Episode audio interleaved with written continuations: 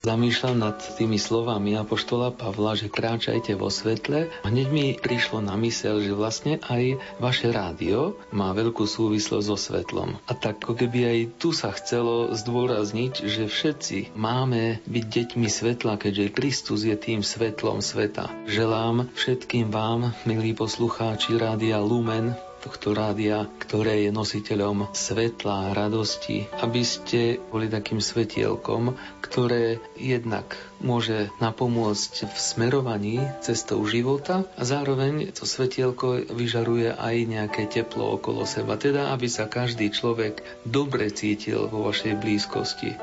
V Rádiu Lumen chceme byť svetlom na ceste vášho každodenného života.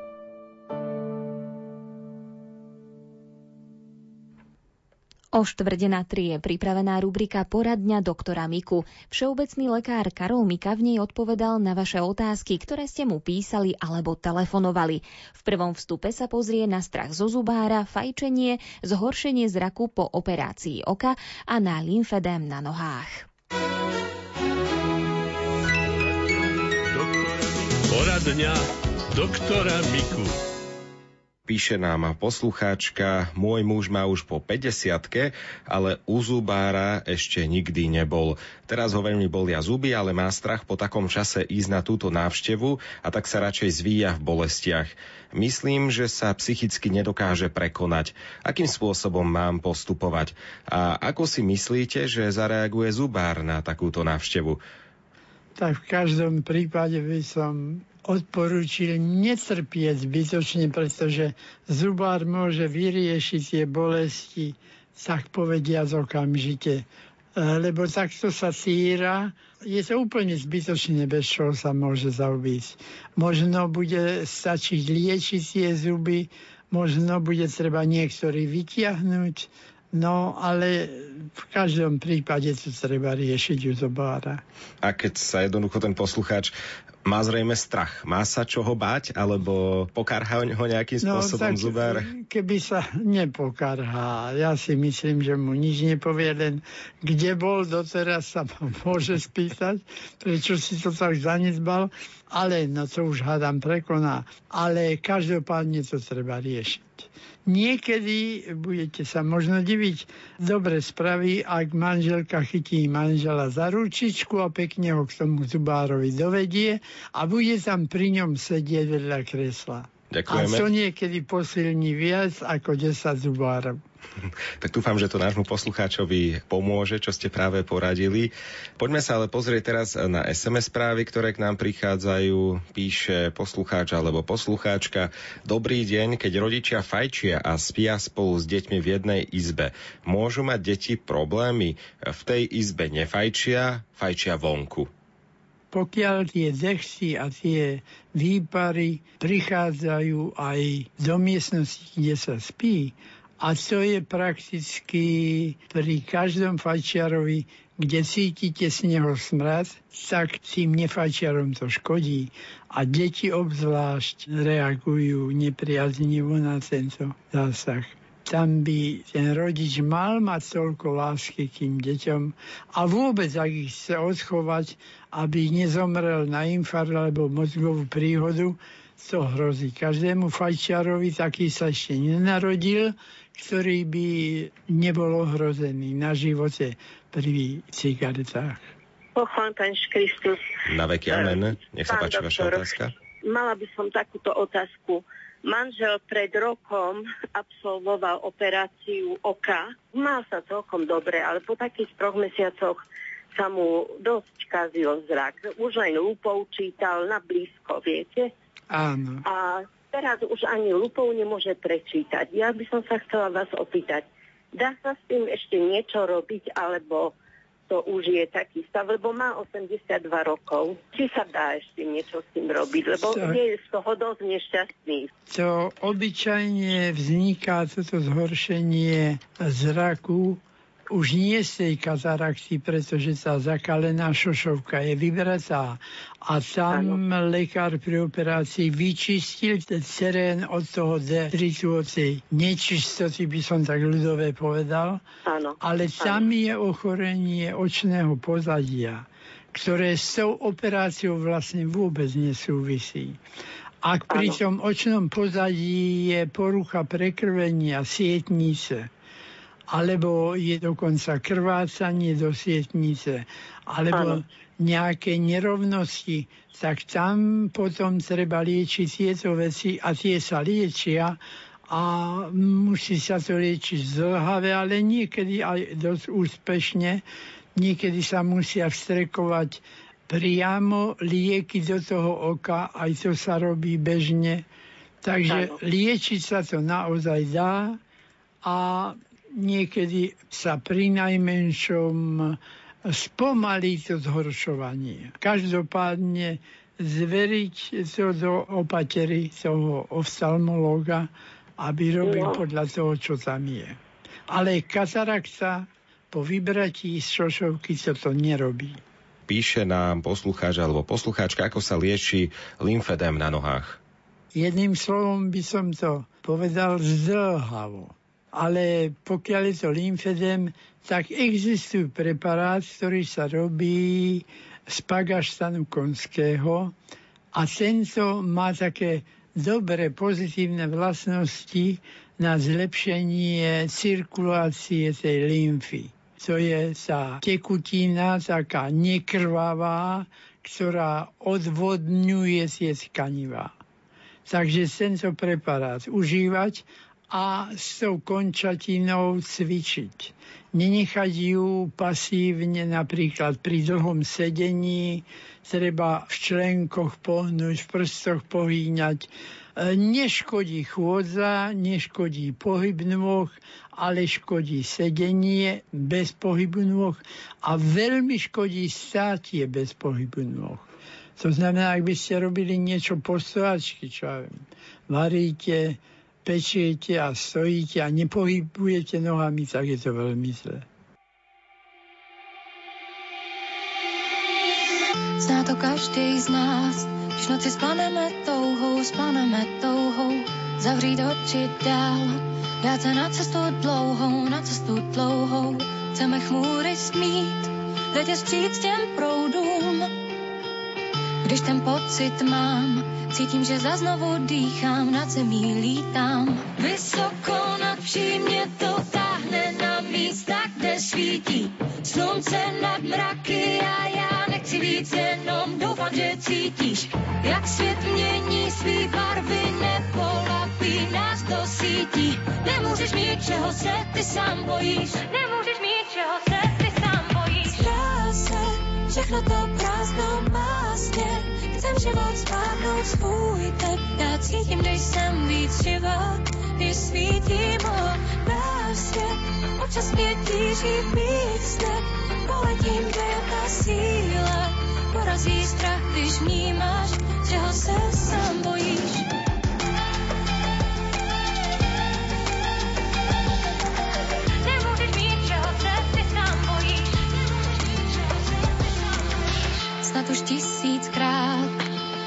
To skrývat, zbyla jen víra, ty víš, jak ve výškách se zbál. Třeba přijde to zítra, až bude svítat, teď stojím na cestí. S číčem soudu napsaný je ve hvězdách, že síla dříme v nás, všechno zvládnem zas a nevracím se zpět. Nevracím se na místa,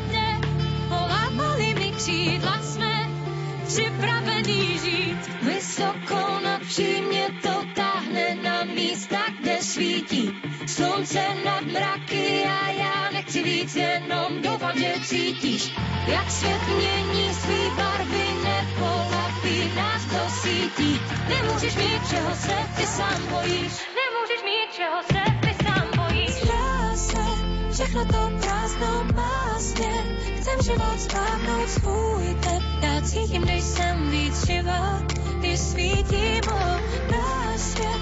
Občas mě tíží víc step, poletím, kde je ta síla. Porazí strach, když vnímáš, čeho se sám bojíš.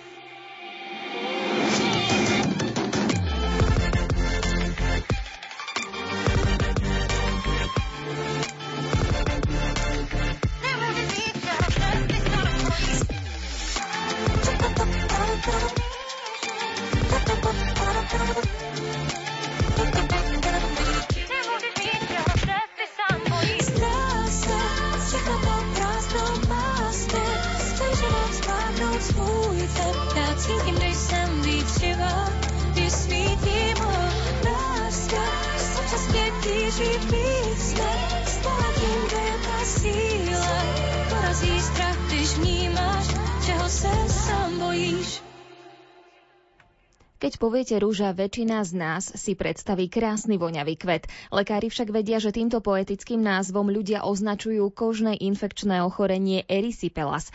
Tejto diagnóze je venovaná nasledujúca rada lekára Karola Miku a tiež porozpráva o príčinách straty hlasu. Poradňa doktora Miku. Príjemný dobrý deň, príjemnú službu. Ďakujem. Ja by som poprosil pána Miku sa opýtať, dostal som rúžu dvakrát a raz, keď mala dceru svadbu pred desiatimi rokmi, za pár dní mi zmizla. Teraz som dostal druhý raz kľačík, ale nešiel som s tým hneď. Chcel som ísť, ale mi tým zabránili. Až keď som mal rúžu od palcov až po koleno. Lebo sa zlé doktori na to chýbali a radili a skrátka dostal som až otravu krvi, má byť 5%, dostal som 145. Skrátka potom sa krv za týždeň upravila, už som mal len 10. A strátil sa mi hlas, už vyše mesiaca vôbec nemôžem hovoriť. Po jednej stránke je úžasná výhoda, že rúža ohromne zaberá na penicilín, čistý penicilín. To nehovorím značku firmnú, ale generikum. Čiže to dávame. Ak má niekto alergiu na penicilín, tam je to slabšie, ale ináč, keby ste dostali nedaj Bože, 10 razy rúžu za sebou, 10 razy vám penicilín zaberie. A po druhej stránke on je vlastne veľmi málo škodlivý na organizmus. Takže máme tú výhodu. Ale treba to hneď začať. Ale ja by som skôr povedal, ako tomu predísť. Ono tú rúžu nedostanete tak, aby ste si trošku, čo len trošinku, neškrabli nechtom cez kožu. Viete, tú mikrovrstvu tej kože na povrchu, keď škrabnete, povedzme, keď vás svrbí niečo, vy to nevidíte, že ste tam spravili drobné trhlinky. Pod mikroskopom by ste to videli, že je to trhlinka a tam už ten bacil, ten piogený streptokok, ktorý tú rúžu vytvára, tak tam sa rozmnoží. Čiže žiadne škrabance na koži a obzvlášť keď sa kúpete, umývate, tak nie tak drasticky dákou kevkou si drhnúť kožu a také, aby ste takéto trhlinky nerobili umele, lebo na tento terén potom nám nasadzuje tá rúža. Obyčajne sú to naše nechty, ktoré tam zalezú. A potom ešte chcem sa spýtať teraz, že dostať prevenciu, inekciu na to a už by som už nemal dostať. A tým hlasom čo? Mesiac som strátil hlas úplne. Tam sa muselo pridať aj niečo iné, keď došlo k paréze hlasu. Treba pozrieť tie hlasivky, ako to vyzerá. A to sa nám stáva, že na dlhý čas sa takto ochrnú akoby tie hlasivky, to sa stáva pri niektorom druhu chrípky alebo iného vírusového ochorenia, ale pri chrípke najčastejšie, ktoré zasiahne aj tie hlasivky a tie toxíny, neurotoxíny môžu to poškodiť. Takže teraz snažte sa tie hlasivky nenamáhať, nedráždiť a okrem takej škodliviny, ktorá by mohla byť veľmi pri tomto nebezpečná je aj horúce nápoje a potraviny. Aby ste také vriaci čaj nepili, lebo kávu a také fučky vriace. Lebo ak to obaríte, no tak to môžeme liečiť aj pol roka potom. To by veľmi ťažko sa hojilo.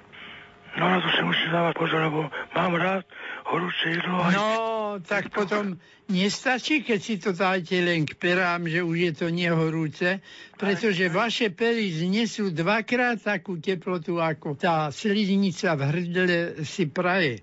Takže musíte tak ako mamičky, ktoré dávajú malým bábatkám jedlo, naopak ruky kvapnúť toho, ak to tam na chrbtovej strane ruky neštípe alebo nepáli, potom si to dajte do úst. Nestačí len na pery oprieť. Tak čo najmenej hovoriť. A čo najmenej hovoriť. No niekedy aj dobre, keď viacej počúvame, ako hovoríme. Však, hej. A potom sme dobrí spoločníci, lebo všetci sa môžu vyhovoriť pri nás. No. Prekročte prach všednosti dotknite sa skrytých vecí s Rádiom Lumen.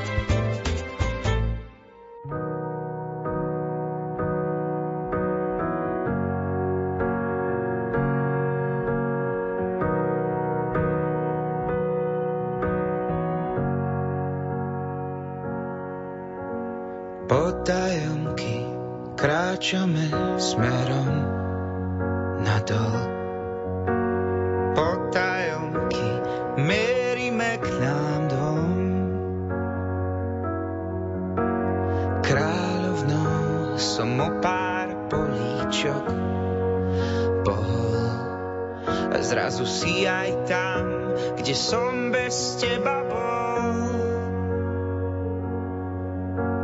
Krok po kroku už nechceš len tak stáť. Potajomky prestávaš sa báť.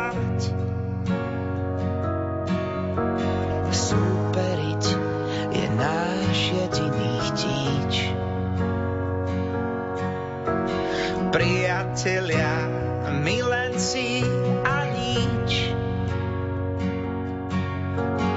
Neranená voláš o pomoc, čo ti moje ruky dávajú. Porazená, nechceš až tak moc, len sa ti figurky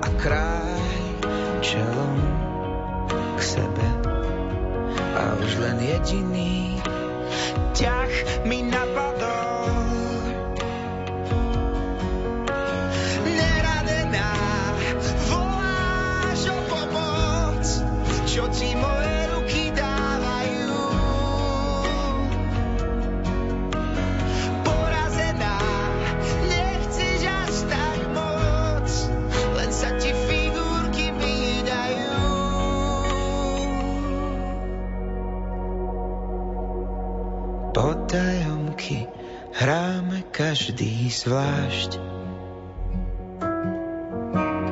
Nevedomky vie to každý z nás, že súperiť je náš jediný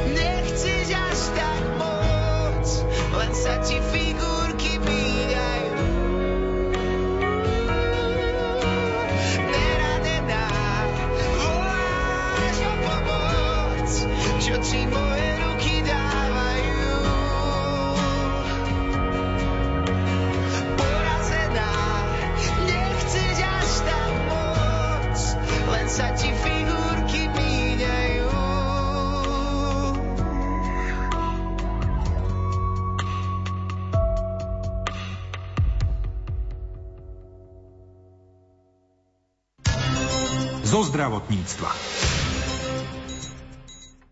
Posledných rokoch rastie počet detí, ktoré prichádzajú za lekármi, psychiatrami s poruchami pozornosti či ADHD. Problém však môže byť v tom, že deťom nechutí školská strava a sú hladné. Na druhej strane sú deti so skutočnými psychickými poruchami, napríklad deti s Aspergerovým syndrómom a tie nemajú rady rozmanitosť. Obľubujú štyri jedlá a len tie zjedia. A nie všetky jedálne v školských zariadeniach sú pripravené na to, aby dokázali vyhovieť aj takým deťom. Viac informácií zistila kolegyňa Mária Čigášová od detskej psychiatričky Terézie Rosenbergerovej.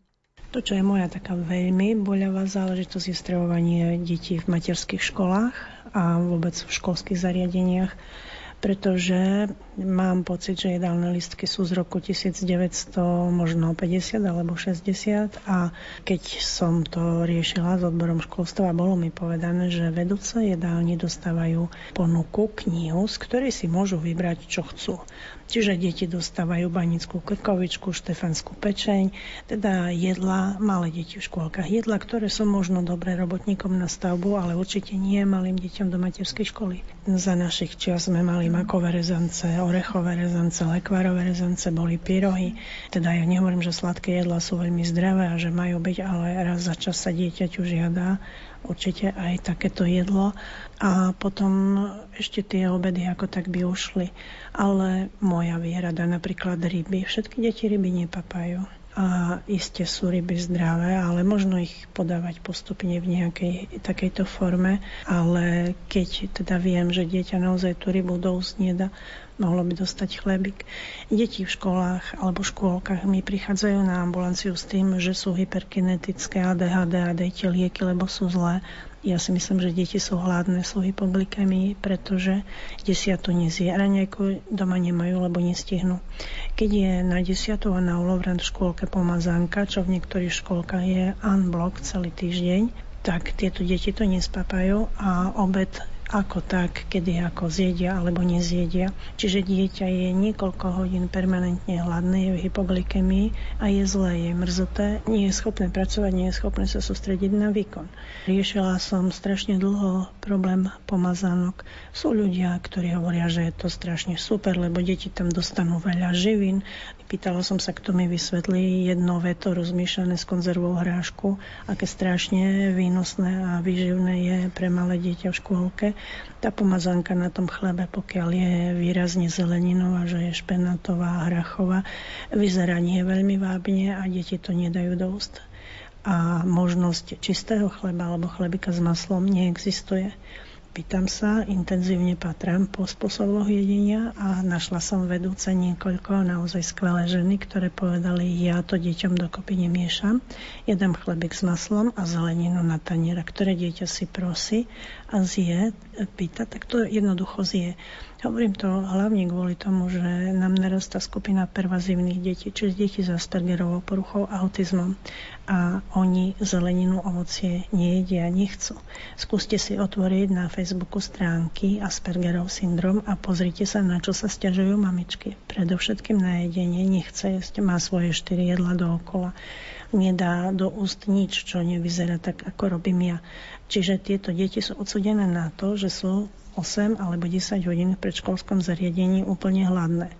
Toto si myslím, že už by bolo dobre nejakým spôsobom poriešiť. Poznám pani vedúce, ktoré sú schopné aj štrúdľu zaradiť, aj tie kuchárky, ktoré vytiahnu aj kysnutý koláč a dajú na to tvároch, čo deti relatívne zjedia, urobia buchtičky, urobia čokoľvek, tak aby to deti zjedli, urobia pizzu. Ale kúpiť z obchodu pizzové rožky, ktoré sú masné a ťažké pre dieťa, toto si myslím, že je ďaleko od nejakej zdravej stravy, aj keď niektoré deti toto jedia, určite nie všetky mamky dnes varia. Možno by tú detskú stravu bolo veľmi dobre prehodnotiť, zobrať do úvahy aj deti, ktoré sú iné a ktoré tieto veci nejedia a nechcú. Nechať možnosť voľby, keď už sa naozaj nemám to srdce a som taká zla, že tú natierku tam musím dať, tak dám aspoň čistý chlieb. Dieťa, ktoré toto nezie, nech si zobere čistý chlebík takto sa to dá. A potom je to ďalšia vec, zmiešanie jedál. Všetko sa zmieša dokopy. A deti Aspergerové, deti autistické majú delenú stravu. On nezie špagety s kečupom, zje čisté so sírom a zje ich plný tanier a naje sa relatívne funguje ale všetko domiešané dokopy jednoducho dieťa nezie. Na ríži alebo na zemiačkoch nemôže byť šťava. Možno zje mesko a možno zje zemiaky, ale bez šťavy. Ale toto nie sú ochotní deťom podávať. Neviem, aký je v tom problém, že tú lyžičku šťavy nenalejem. A neviem, aký je problém, že nedonesiem kečup v miske, ak to si prosí, to mohu dám. Je to možno dve minúty práce navyše, ale možno mám deti spokojné a najedené.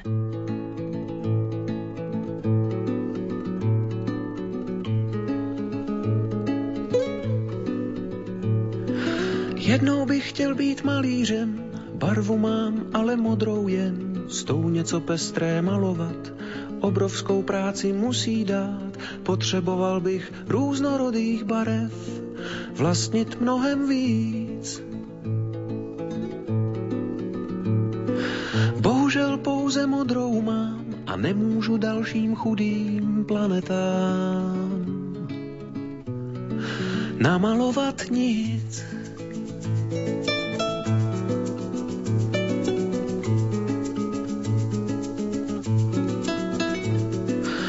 Prstencích mám slabý svit, bylo by fajn je přibarvit, chtěl bych, aby se zví